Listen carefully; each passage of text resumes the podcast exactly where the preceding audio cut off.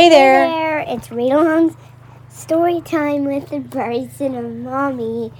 And today we are reading a story, and Mojo, and today we are reading a story called Harry Potter and the Chamber of Secrets, Chapter 6 Gilderoy Lockhart. Lockhart. All right, so let's get started. The next day, however, Harry barely grinned once. Things started to go downhill from breakfast in the Great Hall. The four long house tables were laden with tureens of porridge, plates of kippers, mountains of toast, and dishes of eggs and bacon. Beneath the enchanted ceiling, today a dull cloudy gray, Harry and Ron sat down at the Gryffindor table next to Hermione, who had her copy of Voyages with Vampires propped open against a milk jug. There was a slight stiffness in the way that she said morning, which told Harry that she was still disapproving of the way that they had arrived. Neville Longbottom, on the other hand, greeted them cheerfully. Neville was round faced with an accident prone boy with the worst memory of anyone Harry had ever met. Post due any minute. I think Bran's sending on a few things I forgot. Harry had only just started his porridge when, sure enough, there was a rushing sound overhead, and a hundred or so owls streamed in, circling the hall and dropping letters and packages into the chattering crowd. A big lumpy parcel bounced off Neville's head, and a second later, something large and gray fell into Hermione's jug, spraying them all with milk and feathers. Errol, said Ron, pulling the bedraggled owl out by the feet. Errol slumped unconscious onto the table, his legs in the air and a damp red envelope in his beak. Oh no, Ron gasped. It's all right, he's still alive, said Hermione, prodding Errol gently with the tip of her finger. It's not that, it's that. Ron was pointing at the red envelope. It looked quite ordinary to Harry, but Ron and Neville were both looking at it as though they had expected it to explode. What's the matter? said Harry. She's. She sent me a howler, said Ron faintly. You'd better open it, Ron, said Neville in a timid whisper. It'll be worse if you don't. My gran sent me one once, and I ignored it, and. He gulped. It was horrible. Harry looked from their petrified faces to the red envelope. What's a howler? he said. But Ron's whole attention was fixed on the letter, which had begun to smoke at the corners. Open it, Neville urged. It'll be all over in a few minutes. Ron stretched out a shaking hand, eased the envelope from Errol's beak, and slid it open. Neville stuffed his fingers in his ears. A split second later, Harry knew why. He thought for a moment it had exploded. A roar of sound filled the huge howl, shaking dust from the ceiling. Stealing the car? I wouldn't have been surprised if they'd expelled you. You wait till I get a hold of you. I don't suppose you stopped to think what your father and I went through when we saw it had gone. Mrs. Weasley's yells, a hundred times louder than usual, made the plates and spoons rattle on the table and echoed deafeningly off the stone walls. People throughout the hall were swiveling around to see who had received the howler, and Ron sank so low in his chair that only his crimson forehead could be seen. Letter from Dumbledore last night. I thought your father would die of shame. We didn't bring you up to behave like this. You and Harry could both have died. Harry had been wondering when his name was going to crop up. He tried very hard to look as though he couldn't hear the voice that was making his eardrums throb. Absolutely disgusted. Your father's facing an inquiry at work. It's entirely your fault, and if you put another toe out of line, we'll bring you straight back home. A ringing silence fell. The red envelope, which had dropped from Ron's hand, burst into flames and curled into ashes. Harry and Ron sat stunned, as though a tidal wave had just passed over them. A few people laughed, and gradually a babble of ta- talk broke out again. Hermione closed Voyages with Vampires and looked down at the top of Ron's head. Well, I don't know what you expected, Ron, but you don't tell me I deserved it, snapped Ron. Harry pushed his porridge away. His insides were burning with guilt. Mr. Weasley was facing an inquiry at work after all Mr. and Mrs. Weasley had done for him over the summer. He had no time to dwell on this. Professor McGonagall was moving along the Gryffindor table, handing out timetables. Harry took his and saw that he they had double herbology with the Hufflepuffs first. Harry, Ron, and Hermione left the castle together, crossed the vegetable patch, and made for the greenhouses where the magical plants were kept. At least the Howler had done one good thing. Hermione seemed to think that they now had been punished enough and was being perfectly friendly again. As they neared the greenhouses, they saw the rest of the class standing outside waiting for Professor Sprout. Harry, Ron, and Hermione had only just joined them when she came striding into view across the lawn, accompanied by Gilderoy Lockhart. Professor Sprout's arms were full of bandages, and with another twinge of guilt, Harry spotted the Whomping Willow in the distance, several of its branches now in slings. Professor Sprout was a squat little witch who wore a patched hat over her flyaway hair. There was usually a large amount of earth on her clothes, and her fingernails would have made Aunt Petunia faint. Gilderoy Lockhart, however, was immaculate in sweeping robes of turquoise, his golden hair shining under a perfectly positioned turquoise hat with gold trimming. Oh, hello there, Lockhart called, beaming around at his assembled assistants. Just been showing Professor Sprout the right way to doctor a Whomping Willow. But I don't want you running away with the idea that I'm better at herbology than she is. I just happen to have met several of these exotic plants on my travels. Greenhouse 3 today, chaps, said Professor Sprout, who was looking distinctly disgruntled, not at all her usual cheerful self. There was a murmur of interest. They had only ever worked in Greenhouse 1 before. Greenhouse 3 housed far more interesting and dangerous plants. Professor Sprout took a large key from her belt and unlocked the door. Harry caught a whiff of damp earth and fertilizer mingling with the heavy perfume of some giant umbrella sized flowers dangling from the ceiling. He was about to follow Ron and Hermione inside when Lockhart's hand shot out. Harry, I've been wanting a word. You don't mind if he's a couple of minutes late, do you, Professor Sprout? Judging by Professor Sprout's scowl, she did mind, but Lockhart said, That's the ticket, and closed the greenhouse door in her face. Harry, said Lockhart, his large white teeth gleaming in the sunlight as he shook his head. Harry, Harry, Harry. Completely nonplussed, Harry said nothing. When I heard, well, of course, it was all my fault. Could have kicked myself. Harry had no idea what he was talking about. He was about to say so when Lockhart went on. Don't know when I've been more shocked. Flying a car to Hogwarts. Well, of course, I knew at once why you had done it. Stood out a mile. Harry, Harry, Harry. It was remarkable how he could have shown every one of those brilliant teeth, even when he wasn't talking. Gave you a taste for publicity, didn't I? said Lockhart. Gave you the bug. You got onto the front page of the paper with me, and you couldn't wait to do it again. Oh, no, Professor C.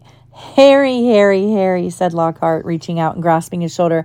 I understand. Natural to want a bit more once you've had it the first taste. And I blame myself for giving you that because it was bound to go to your head. But see here, young man, you can't start flying cars to try and get yourself noticed. Just calm down, all right? Plenty of time for all that when you're older. Yes, yes, I know what you're thinking.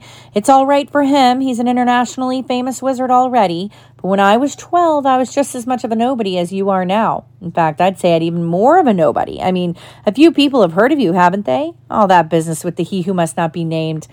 He glanced at the lightning scar on Harry's forehead. I know, I know. It's not quite as good as winning Witch Weekly's Most Charming Smile Award five times in a row, as I have, but it's a start.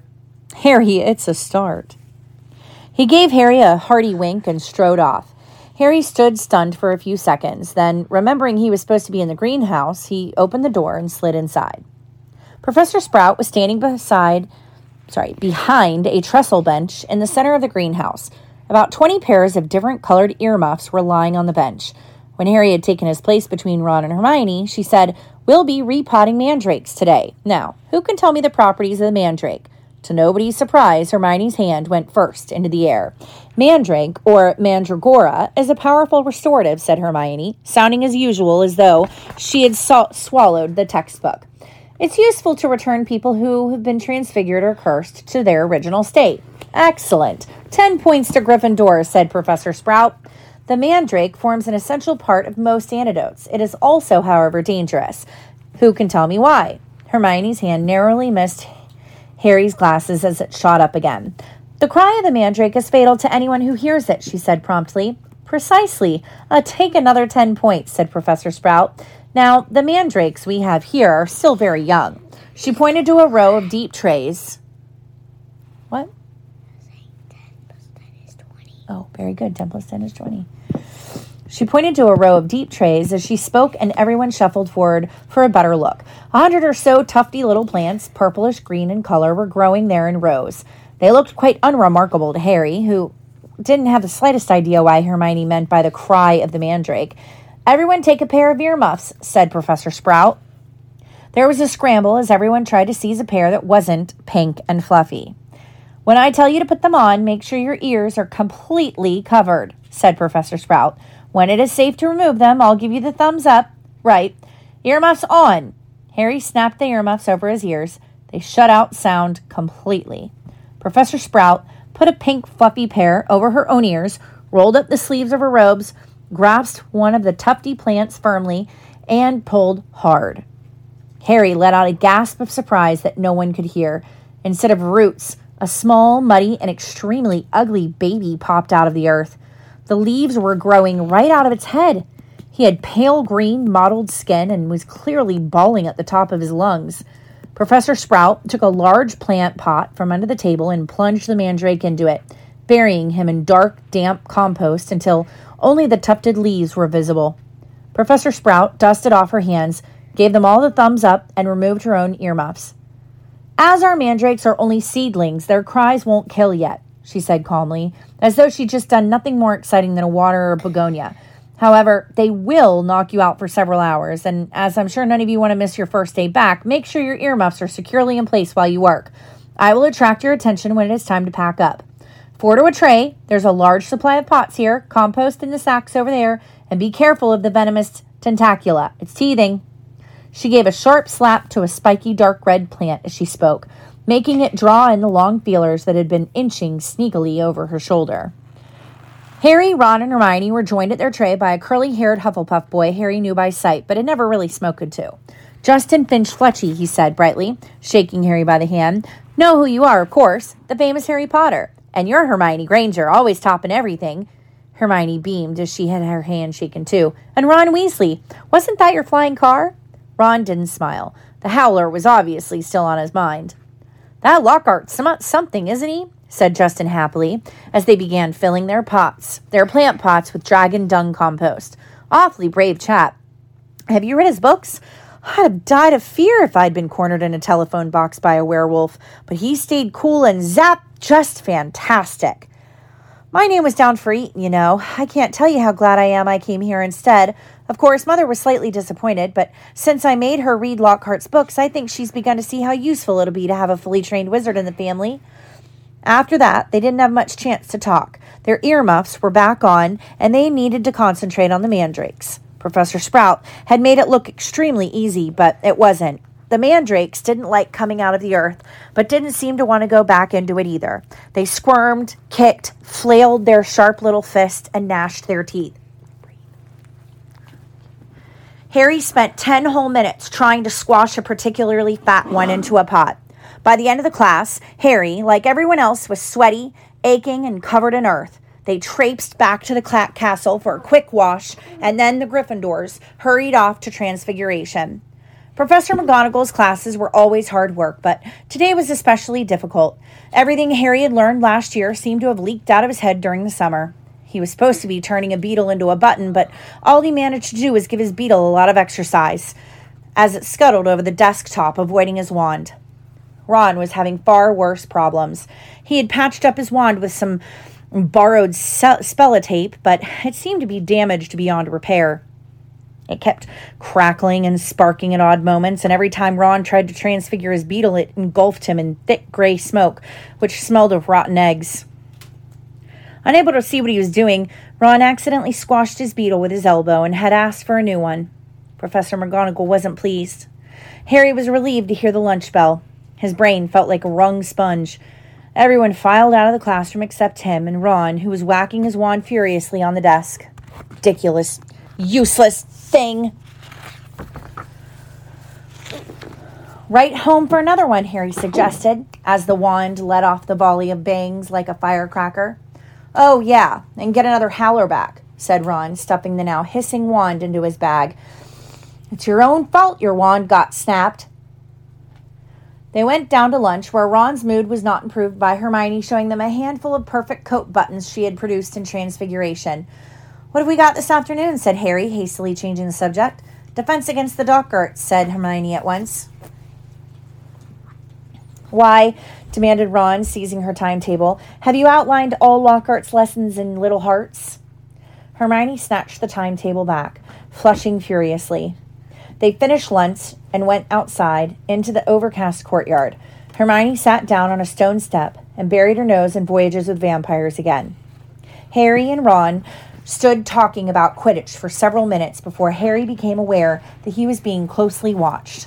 Looking up, he saw the very small, mousy haired boy he'd been trying he'd seen trying on the sorting hat last night, staring at Harry as though transfixed.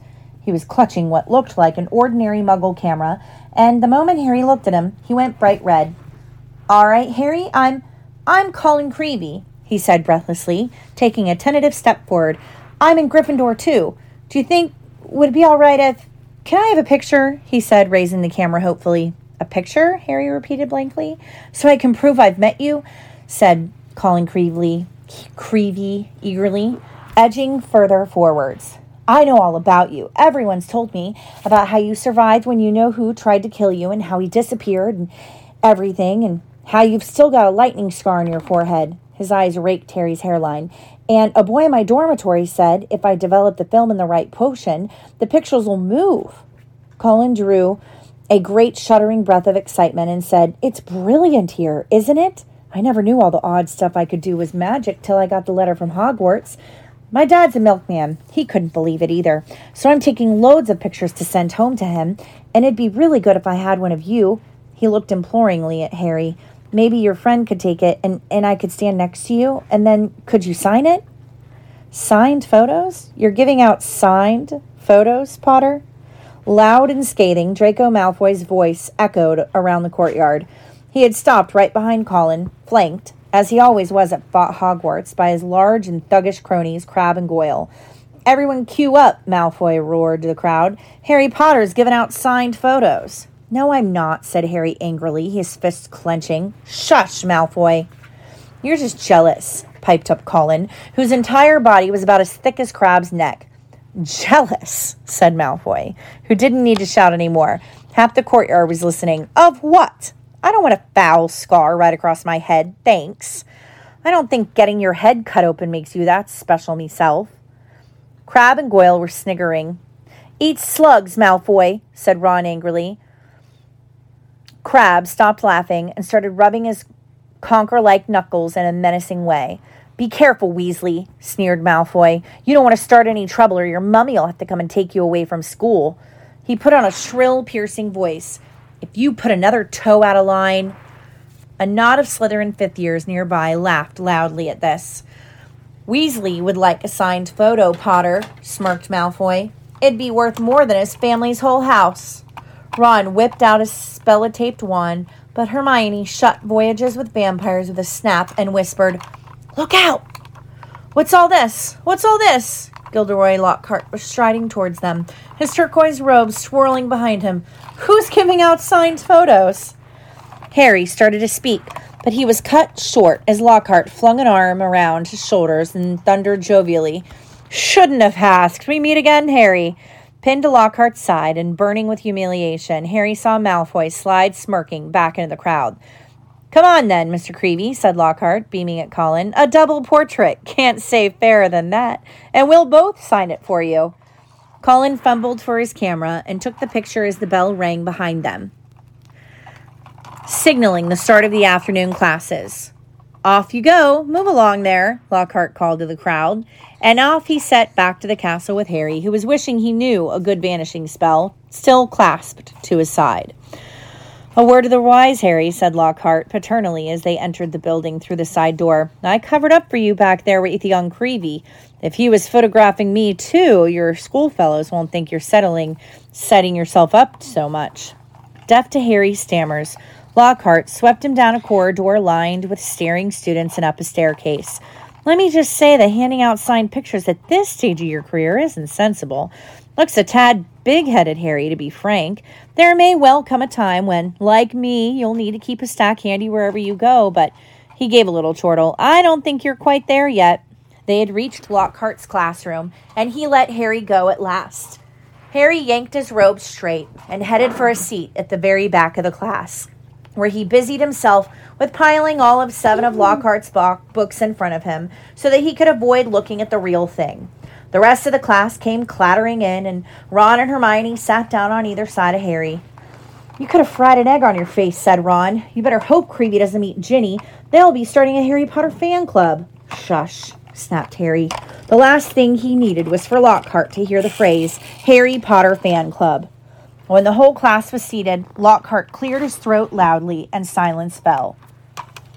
He reached forward, picked up Neville Longbottom's copy of Travels with Trolls, and held it up to show his own winking portrait on the front.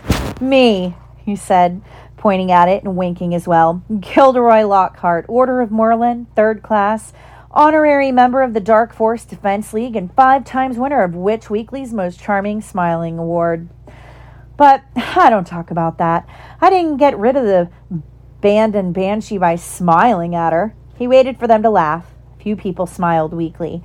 I see you've all bought my complete set of books. Well done. I thought we'd start today with a little quiz. Nothing to worry about, just to check how well you've read them, how much you've taken in. When he had handed out the test papers, he returned to the front of the class and said, You have 30 minutes. Start now. Harry looked down at his paper and read Number one, what is Gilderoy Lockhart's favorite color? Number two, what is Gilderoy Lockhart's secret ambition? Number three, what, in your opinion, is Gilderoy Lockhart's greatest achievement to date? On and on it went, over three sides of paper, right down to 54. When is Gilderoy Lockhart's birthday, and what would his ideal gift be? Half an hour later, Lockhart collected in the papers and rifled through them in front of the class. Tut tut. Hardly any of you remember that my favorite color is lilac. I say so in a year with a Yeti. And a few of you need to read Wanderings with Werewolves more carefully. I clearly state in chapter 12 that my ideal birthday gift would be harmony between all magic and non magic peoples. Though I wouldn't say no to a large bottle of Ogden's Old Fire whiskey. He gave them another roguish wink. Ron was now staring at Lockhart with an expression of disbelief on his face. Seamus Finnegan and Dean Thomas, who were sitting in front, were shaking with silent laughter. Hermione, on the other hand, was listening to Lockhart with rapt attention and gave a start when he mentioned her name. But Miss Hermione Granger knew my secret ambition is to rid the world of evil and market my own range of hair care potions. Good girl. In fact, he flipped her paper over. Full marks. Where is Miss Hermione Granger? Hermione raised a trembling hand. Excellent, beamed Lockhart. Quite excellent. Take 10 points for Gryffindor. And so to business.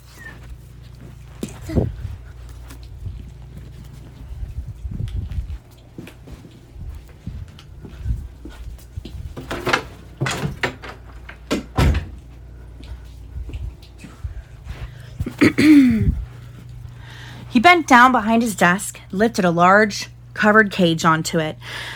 Now, be warned, it is my job to arm you against the foulest creatures known to wizard kind. You may find yourselves facing your worst fears in this room. Know only that no harm can befall you whilst I'm here. All I ask is that you remain calm. In spite of himself, Harry leaned around his pile of books for a better look at the cage. Lockhart placed a hand on the cover. Dean and Seamus had stopped laughing now. Neville was cowering in his front row seat. I must ask you not to scream, and Lockhart, in a low voice, it might provoke them. As the whole class held its breath, Lockhart whipped off the cover. Yes, he said dramatically, freshly caught Cornish pixies. Seamus Finnegan couldn't control himself. He let out a snort of laughter, which even Lockhart couldn't mistaken for a scream of terror. Yes, he smiled at Seamus. Well, they're not they're not very dangerous, are they? Seamus choked. Don't be so sure, said Lockhart, waggling a finger annoyingly at Seamus. Devilish, tricky little blighters they can be. The pixies were electric blue and about eight inches high, with pointed faces and voices so shrill it was like listening to a lot of budgies arguing. The moment the cover had been removed, they started jabbering and rocketing around, rattling the bars and pulling bizarre faces at the people nearest them. Right then, Lockhart said loudly. Let's see what you can make of them. And he opened the cage. It was pandemonium. The pixies shot in every direction like rockets. Two of them seized Neville by the ears and lifted him into the air. Several shot straight through the window, showering the back row with broken glass. The rest proceeded to wreck the classroom more effectively than a rampaging, rampaging rhino. They grabbed ink bottles and sprayed the class with them, shredded books and papers, tore pictures from the walls, upended the waste bin, grabbed bags and books and threw them out of the smashed window. Within minutes, half the class was sheltering under desks, and Neville was swinging from the candelabra in the ceiling. Come on now, round them up, round them up. They're only just pixies, Lockhart shouted. He rolled up his sleeves, brandished his wand, and bellowed, Peskipiksi Pesternomi. It had absolutely no effect. One of the pixies seized Lockhart's wand and threw it out of the window, too. Lockhart gulped and dived under his own desk, narrowly avoiding being squashed by Neville, who fell a second later as the candelabra gave way. The bell rang, and there was a mad rush towards the exit. In the relative calm that followed, Lockhart straightened up, caught sight of Harry, Ron, and Hermione, who were almost at the door, and said, Well, I'll ask you three just to nip the rest of them back into their cage. He swept past them and shut the door quickly behind him. Can you believe him? roared Juan, roared Ron, as one of the remaining pixies bit him painfully on the ear. He just wants to give us some hands on experience, said Hermione, immobilizing two pixies at once with a clever freezing charm and stuffing them back into their cage. Hands on, said Harry, who was trying to grab a pixie dancing out of reach with its tongue out. Hermione, he didn't have a clue of what he was doing. Rubbish, said Hermione. You've read his books. Look at all those amazing things he's done. He says he's done, Ron muttered. The end. Thanks for joining us. Bye, guys. Have a nice day. See you later. This was a fun story today. Bye.